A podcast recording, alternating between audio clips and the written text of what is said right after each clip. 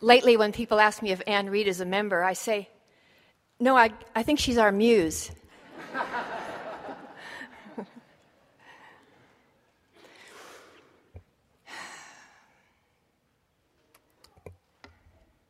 Strange as it may seem, only 450 years ago, in the so called Western world, in the European so called civilization, people saw the universe like this. At the center of the universe, the cosmos, at the center of all that is, was the earth, an unmoving mass, a very special place made of rock and water and plants and animals, the focal point, us. Revolving around the earth was a series of concentric spheres, transparent spheres, invisible to us like glass bubbles, one inside the other the planets and stars were attached to these invisible spheres and rode around on them. The spheres were pushed by angels. Far out in the tenth sphere, God reigned in heaven. So every prayer had to make it all the way out there. Every now I lay me down to sleep. This was reality, assumed and rarely questioned. Well into the Renaissance, this was the model that made sense of life religion, government, art, morality, all found their place in relation to this scheme. This view had worked pretty well for centuries, but by about 1500, certain problems became more apparent. As astronomers continued to observe and gather data, the model became more of a challenge because the data didn't fit. Nevertheless, when new facts came in, facts that didn't fit, Astronomers forced them into the model by attaching new doodads and imaginary parts onto the big invisible spheres. They stuck smaller invisible spheres. They added equants and deferents and major and minor epicycles and some really far out parts called eccentrics. Until at last, the contraption had 80 or 90 moving parts and nobody really understood the thing. The respected Polish astronomer Copernicus called it a monstrous system.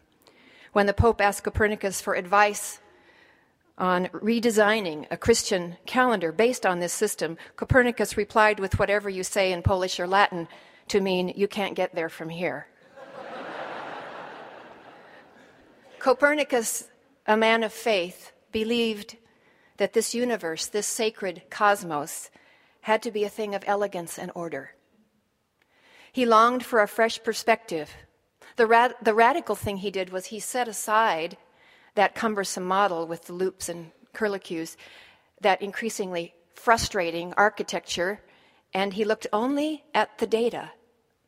He also read history and noticed that someone in ancient Greece had proposed a different model in which the sun, the wild, unmanageable, life giving sun, was placed at the center and the earth circled around it.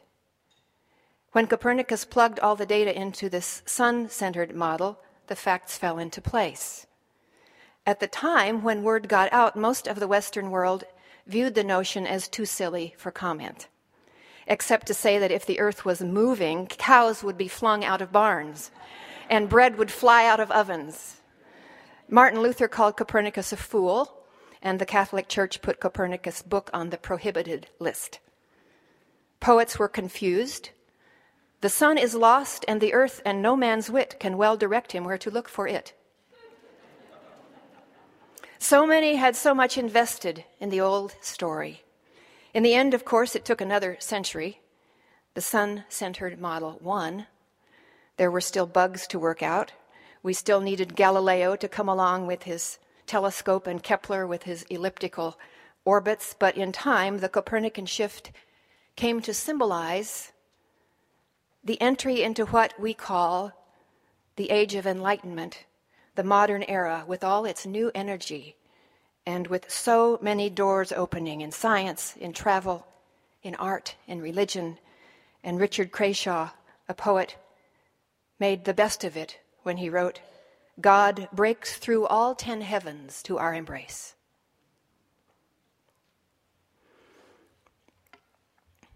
Here's another story, and this one's um, not 450 years old. This was just a few weeks ago. It came to me from member Annie Tutala. with family permission to share. She and her partner, Chris Burr, have two elementary school daughters, Isabel 10 and Ava 6. Annie said, I, she said, I overheard this conversation when I was in the car with my daughters, Isabel and Ava, and Isabel's new friend who didn't know our family. Isabel and Ava were talking about bringing some candy home to Mama. This puzzled the friend because Ava and Isabel's mommy was behind the wheel driving. The friend kept asking what Ava was talking about, so Isabel informed her that they have two moms. Her friend said that's impossible. Isabel dug into the bag of tools, Annie says, that we have given them and replied, One mom had me, and after some time went by, the other mom adopted me. Not knowing any gay families, the friend insisted that you have to have a dad. Into the bag, Isabel reached and pulled out her response. No, they went through a sperm bank to pick someone. Annie said, I was so proud that she recalled all the talking points we'd given her. then, then Isabel followed this up by saying that her moms were married. Of course, this was met with two women can't get married. To which Isabel responded, Well, they were married in our church, and even though it's not legal in this state, we could have moved to another state where it would be legal, but they were married. Annie said, What a moment this was for me. When Chris and I exchanged vows here in this church, I could not foresee the impact it would have on our daughters as they grew. It's allowed them to feel we are indeed a real family, regardless of what some in society think. And she ends, What can be more spiritual than that? Mm.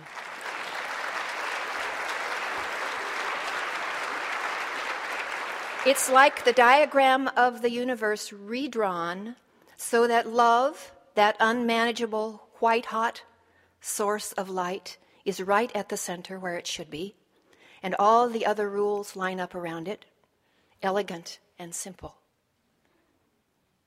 We humans prefer a manageable complexity to an unmanageable simplicity. Father Bruno, Bruno Barnhart, I'll say it again.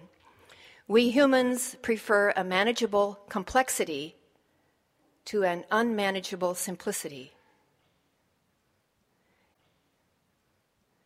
In this month, with its gratitude theme, I am grateful for Father Barnhart's intriguing statement. For me, it holds a magnifying glass between the sun's rays and that scrap of paper on the sidewalk. Something focuses and ignites and an understanding of how we're wired and what our work is it's just who we are. We like to feel like we've got things under control.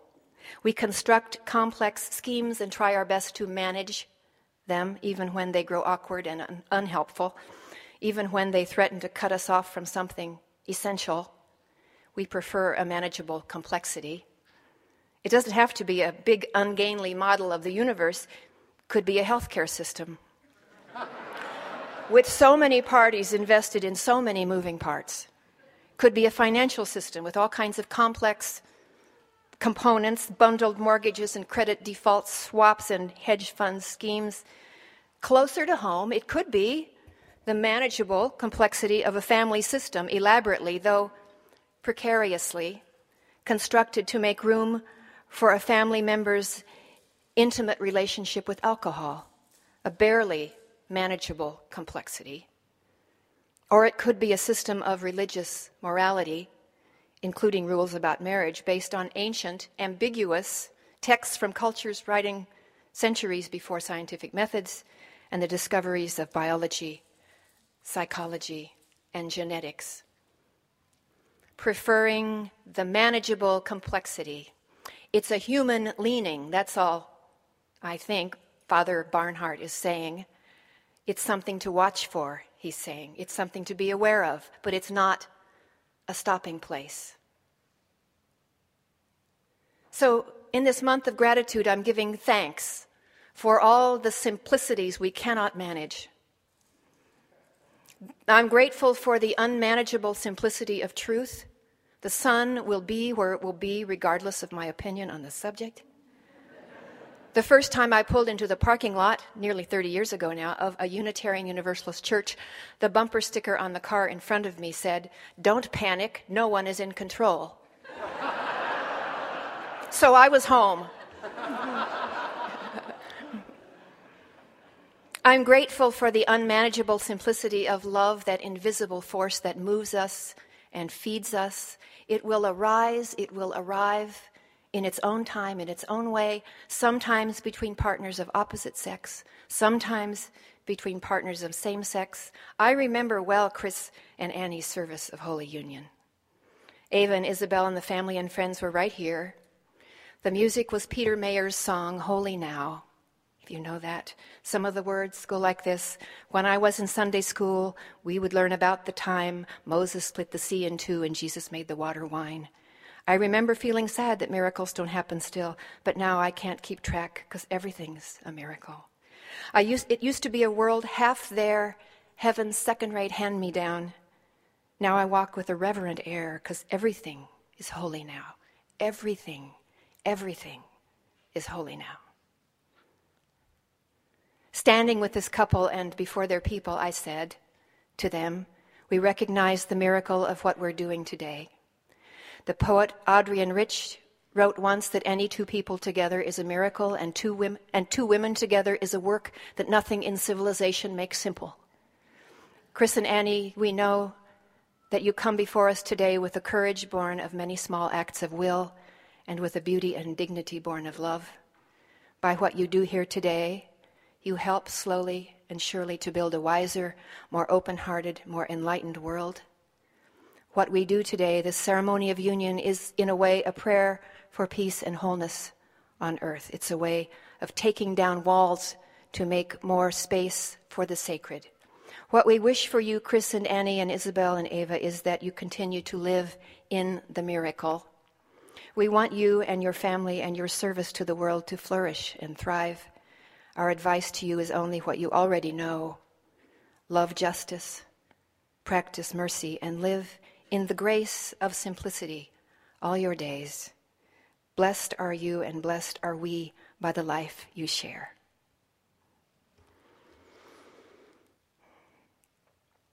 I am grateful to be part of a faith tradition that keeps reminding me that the mystery at the center of life is trustworthy, that it wishes us growth, that it urges us toward richer connection and greater consciousness.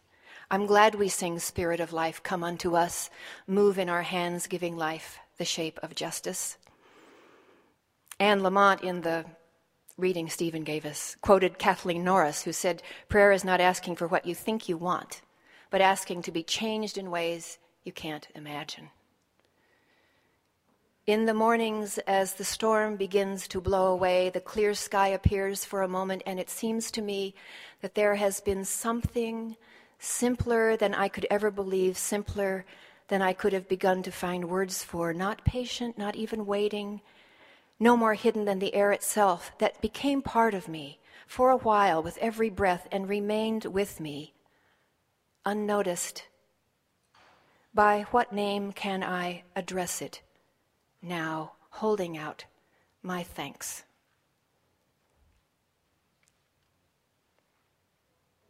Anne Lamott says she had to unlearn a lot of what she was taught early in life by well meaning grown ups. She says it took years for me to discover that the first step in finding out the truth is to begin unlearning almost everything adults had taught me. She, spiritually speaking, she's saying something important here. Cynthia Bourgeault, Episcopal priest and writer and wise woman, reminds us that at the visionary heart of so many religions, we find the same thing.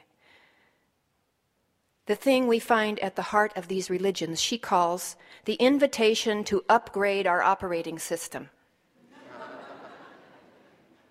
We're born with a binary system wired into our brain, and we spend our formative years getting skilled at using it learning how to make distinctions, how to separate out, how to distinguish between this and that, blue or green, high or low, sweet or sour, them or us, gay or straight, right or wrong, good or bad. All the skills we need to do a good job of managing complexity. But Cynthia says there's another operating system inside us too, latent, one we eventually long to upgrade to. She calls this operating system unitive seeing, the non dual system, or heart perception. In this operating system, we're all one. It's like getting new eyes, but the eyes are looking out of the heart. It's like recentering our cosmos. And so, a mystic like Rumi, that wild 13th century Sufi, will say, Out beyond ideas of wrongdoing and right doing, there's a field. I'll meet you there. He says, Sell your cleverness and buy bewilderment. He says, To a frog that's never left his pond, the ocean seems like a gamble. Look what he's giving up security, mastery of his world, recognition. The ocean frog just shakes his head. I can't really explain what it's like where I live, but someday I'll take you there.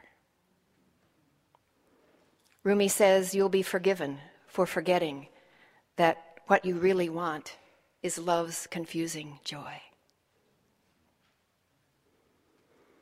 And Jesus, that wandering, enigmatic teacher, says, if you want to keep your life, you have to lose it. He says, Love your neighbor as yourself, not love your neighbor as much as you love yourself. As yourself, your neighbor is you. The child who needs the warm coat is me. No separation. It's radical when we really know this. Who can predict where life will take us then? All this, friends, is to say, in the light of this congregation's new day, at the dawn of this new era in the life of our church, the beginning of our next 150 years, led faithfully and lovingly by our new senior minister, the Reverend Justin Schroeder, we are in such good hands. With new people arriving and long-time members returning, may we remember with thanks that we are about cherishing the simplicities and mysteries we don't control. May our prayer be not to get what we think we want, but to be changed in ways we can't begin to imagine. May we hear the universe and our forebears whisper to us stay loose, expect miracles, accept holy bewilderment Meet in the field beyond wrongdoing and right doing. Be gentle, be bold, reach out for each other, hold on to your hats. So be it. Amen.